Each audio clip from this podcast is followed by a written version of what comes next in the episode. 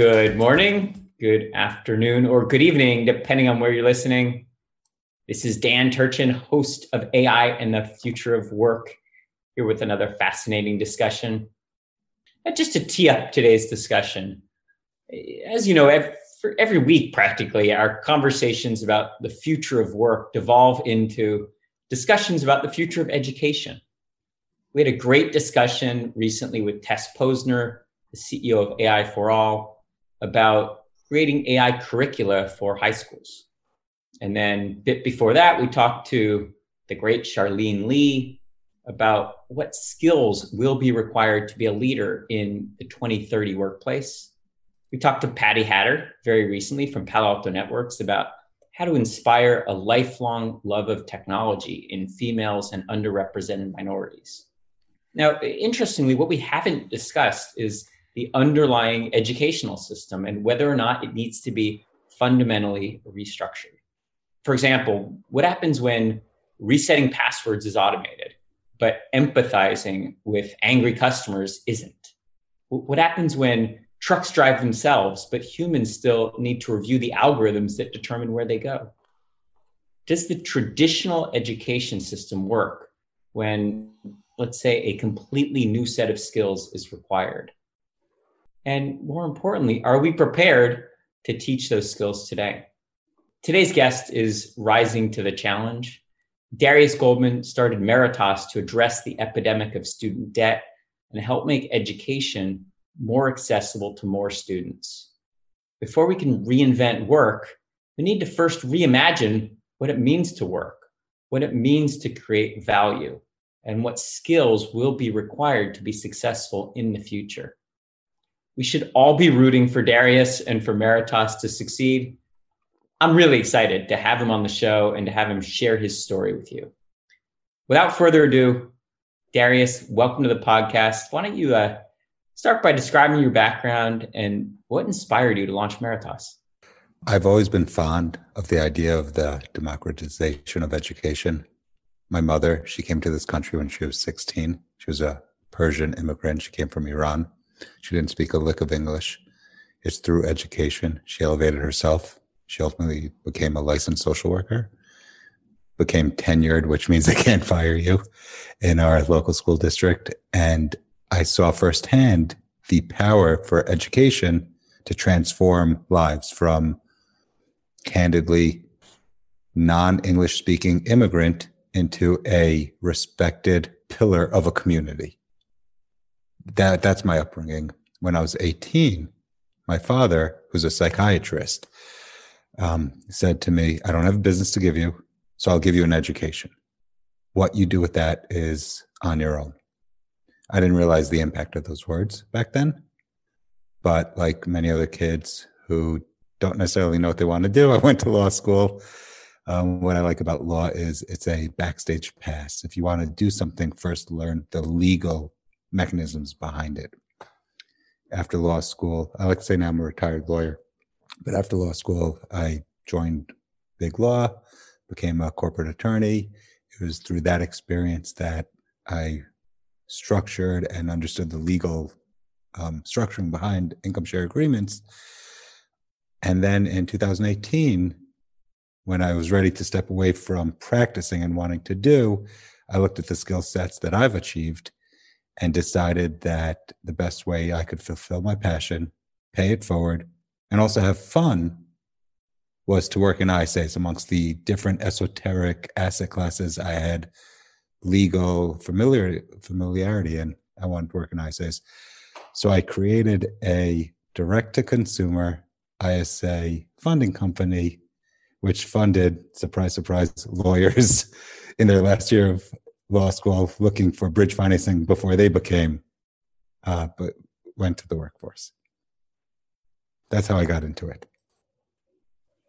So, to those uninitiated, describe what an ISA is. Sure. So, an income sharing agreement, but go into a little detail about absolutely. why they exist.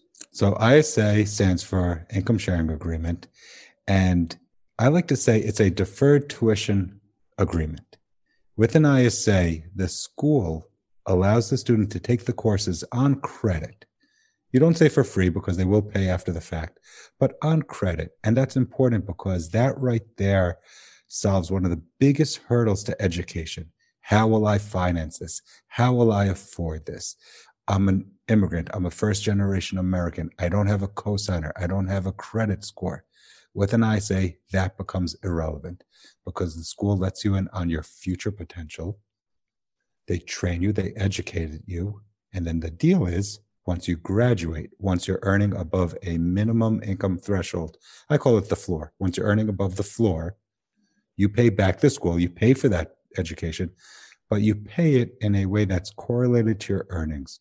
So you make a deal with the school where you say, I will pay you 10% of my earnings after I graduate, only after I'm earning, up till I hit the tuition amount or that cap, the the multiplier on the tuition. There's no interest with ISAs. So there's a what they call a cap.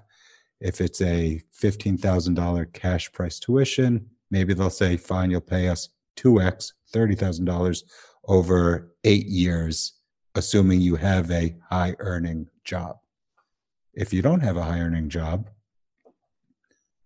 you'll only pay commensurate with your earnings and you may not hit that cap. The cap is basically the safety mechanism that's built into the product.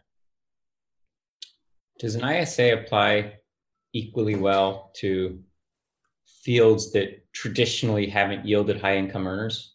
You mentioned funding lawyers, et cetera, you know, doctors, engineers. What about everyone else? It's a good question. Um, the ISA itself is agnostic. It's a financial instrument. It's a tool. It's a method to calculate your payment obligations indexed as a percentage of your earnings. In that way, they're always manageable despite what you're earning because you know you'll be paying 10%. The fact that it applies to high earners as opposed to low earners is more because as a solo entrepreneur, I said, what markets do I understand? I understand lawyers, but even with lawyers, for example, public interest, corporate law, government, there's a wide range of earnings. So a better way to think about the ISA is in a good way, it's almost like a progressive tax. The more you earn, the more you'll pay. But with that said, you're still only paying the same set percentage of your earnings. You're still paying, for this example, 10% of your gross income, whether you're earning 100,000 or 500,000. You're still paying the same amount. To that end, though, um, because of the common assumption that ISAs negatively impact high earners. The more you make, the more you pay. At Meratas, we developed what I call incremental payment caps. With the ISA, your payments stop when you hit what I call the ceiling, which is the most you'll ever pay. I still think it's unfair that some schools will say it's a 2x cap, but that doesn't matter if you pay it in one year or five years. I think if you pay it off in one year, you should be able to have a cost savings associated with that. So at Meratas, we created incremental payment caps where the schools that use our software, they could say if you pay back in the first year, it's a 1.1 cap, which would be the equivalent of a 10% loan. If you pay back in the second year, it's a 1.2 cap, a 20%, but over two years. So we've we've made a way to adjust these caps to help level the playing field and make it fair to the students who hit success early and want to satisfy their ISA payments seems to me like the educational institutions are biased toward the status quo. Collect the fees up front, leave it to the student to figure out how to pay now, and then how to finance the, the debt after they graduate. What what will the tipping point be at, at which point maybe the market will require educational institutions to accept ISAs as a form of payment? It's a question of accountability. And I've always believed that higher education is a luxury. And it's a luxury that some people can afford, some people can't afford, some people take out crushing government and private loans to, to be able to attain that fallacy. Until the school itself is held accountable for its students' respective success, there's no motivation for them to change the status quo because under the status quo, the typical student, Jane Doe, she borrows money, whether it's from the government or from a private source, and pays for that education up front. every semester, pay for that semester in advance. The school gives them a piece of paper degree and then says, good luck, go get a job now. They're not motivated. With the ISA, we flip that. We literally tell the school, we tell the student, come take the course, get trained, get a job, and then pay us back. Maybe in aggregate, you'll pay back uh, more. You may or you may not pay back more with an ISA than you did with a traditional private loan.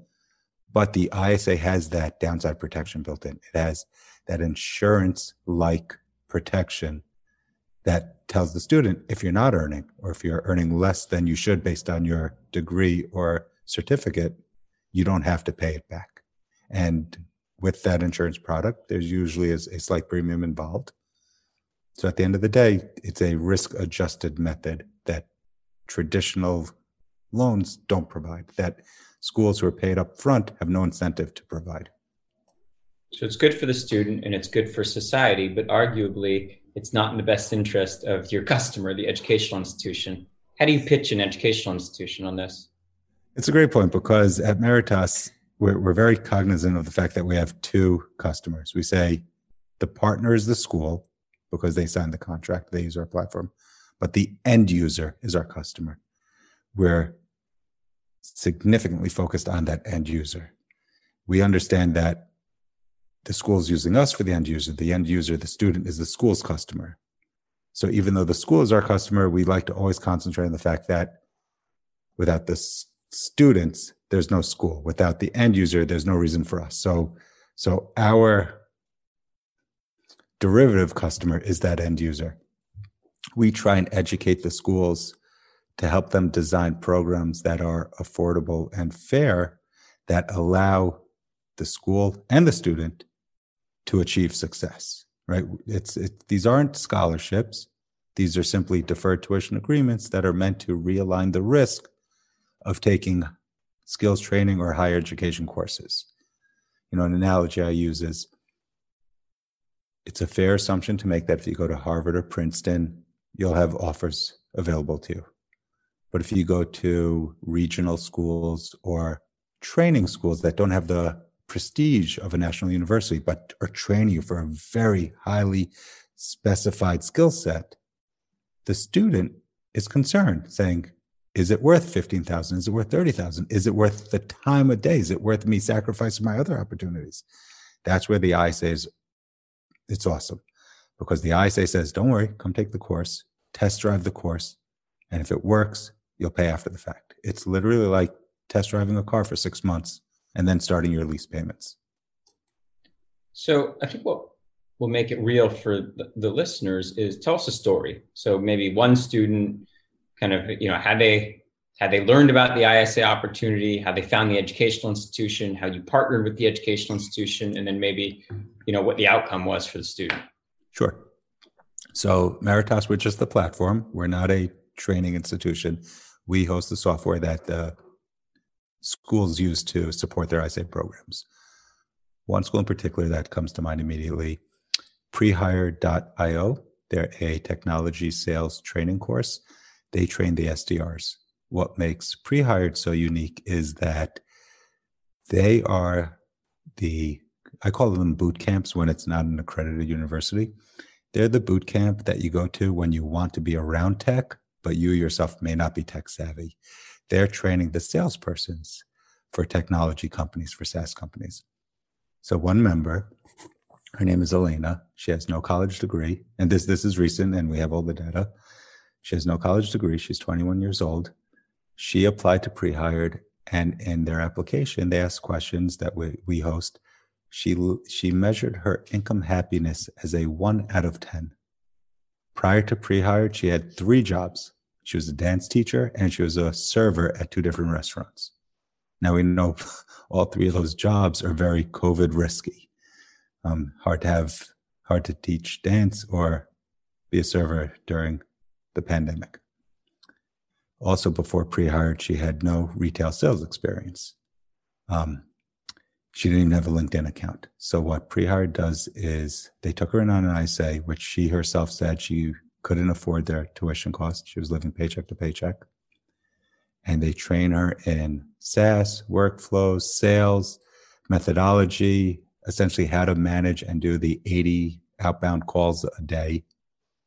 And then after her 12 week course, and that's the beauty of these boot camps as opposed to four year institutions, after 12 weeks, Prehired helped place her at one of their partner companies. And, and, and this is sort of what traditional education ignores that I think is so important.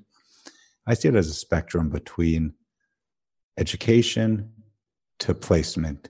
And in traditional university, you get your degree and now it's on you to find a job.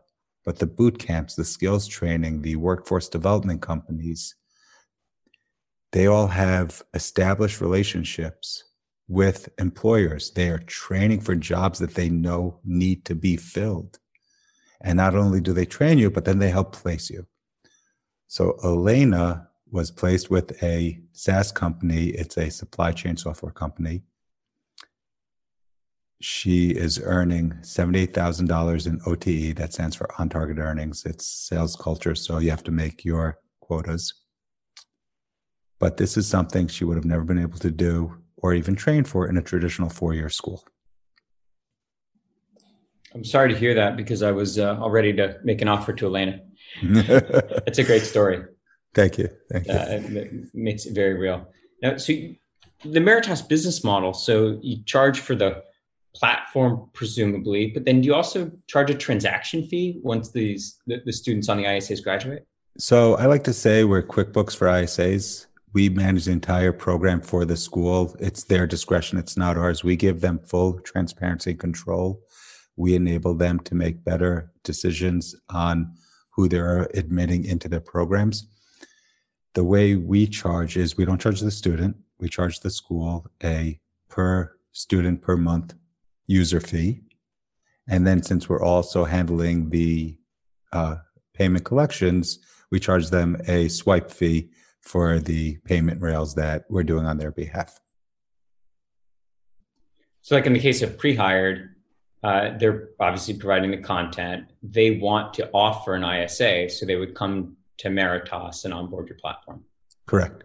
We do the origination, we do the applications, we have the legal contracts that were vetted by not only ISA expert attorneys, but consumer right attorneys, because we want everything to be plain English and fair our contracts are written at a fourth grade reading level. Not to say people need that, but because it was important to me being a former lawyer, I hate legalese. I, I, I literally, I, nothing gave me more passion than when I mm-hmm. get to tell people I'm a retired lawyer. But our contracts are all written in plain English with, simple words to try and make it as clear as day what the obligations on both parties are. But the school comes to us, we give them the origination, the applications, the contracts. We do uh, we host the student, and then when the student graduates, and this is what makes us unique, we do income verification, and we do payment collections, we do payment reportings. If the student is in deferment for more than three months, which means they're not working for more than three months, obviously their payments stop. That's the benefit of the ISA. But what makes us different from some other companies, we'll also then reach out to the student and work with them and and figure out why they're not working do they want to work? If they want to work, then we'll help them try and through a form of quasi mentorship, help them get the job that they were trained for in partnership with the school. So I want to talk a little bit about the future of education. I think you're a little biased, but I uh, but I would still like to hear. Uh, let's say in 20 years, you know, is there enough pressure on educational institutions that they feel obligated to offer an ISA as an option, even though they might today feel like they can resist, you know, that that that that movement. What, what's your sense of what happens in the next twenty years? So, I'm an advocate, but I'm a realist. An ISA is a tool in the toolbox, and an ISA will never replace subsidized government loans that are available for early termination, government workers or public interest workers, or even school teachers that are of that can have their government loans uh, satisfied or canceled. But an ISA is a great substitute for these private loans with high or crushing interest rates. That's where ISAs really shine. I think in the next 20 years, schools, the traditional four year educational schools, not just the career training schools, need to align themselves with the employers, and education needs to be thought of in a fluid manner from skills training to job placement. It's it's a luxury to just say, here's your liberal arts education. And there's nothing wrong with liberal arts education. But it's a luxury to just go and get educated for the sake of enrichment. In the next 20 years, the schools will need to train and then place the students with employers where there are demands for those jobs. So, some of the innovative new providers of primarily on online content like Coursera or Khan Academy or uh, lots of them, including like Lambda School, have benefited from the pandemic. Talk about the enduring impact of the pandemic on education and then potentially on ISAs as well. Sure. I see it as the schools that innovated during the pandemic. They recognize that education is about freedom and choice, the freedom of a student to not have to go to a brick and mortar institution. Lambda, since you raised them, is such a successful model because it's remote learning. You're, you're not bound by geography. And in that same manner, students should have the ability to say, I want to train for X. What's the best course, institution, or program to offer me that training? And can I go there even though I live in North Dakota, Nebraska, Miami? Are you bound by physical distance? The better programs are creating remote learning opportunities that are not just Zoom videos. You can't just watch a lecture over Zoom and absorb more than a few hours worth. You, it needs to be interactive. And that's what we see the better schools doing. Uh, Slack has been a tremendous asset. They're creating Slack channels where students, although never seeing their fellow um, classmate, are able to have personal interactions you know, using technologies such as Slack. The future of education is is is to further empower the students to get the training they want in the field they want, irrespective of their physical circumstances, proximity, jurisdiction, or even their socioeconomic status. Train people for the jobs that they want to get trained for. And then use an ISA, self serving promotion, then use an ISA to help them afford it.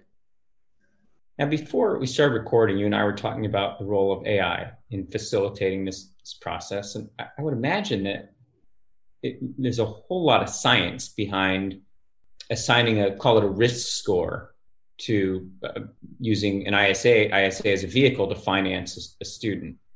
Um, how do you envision AI and, and, and data being an asset to your platform? Absolutely. So right now, the industry is young.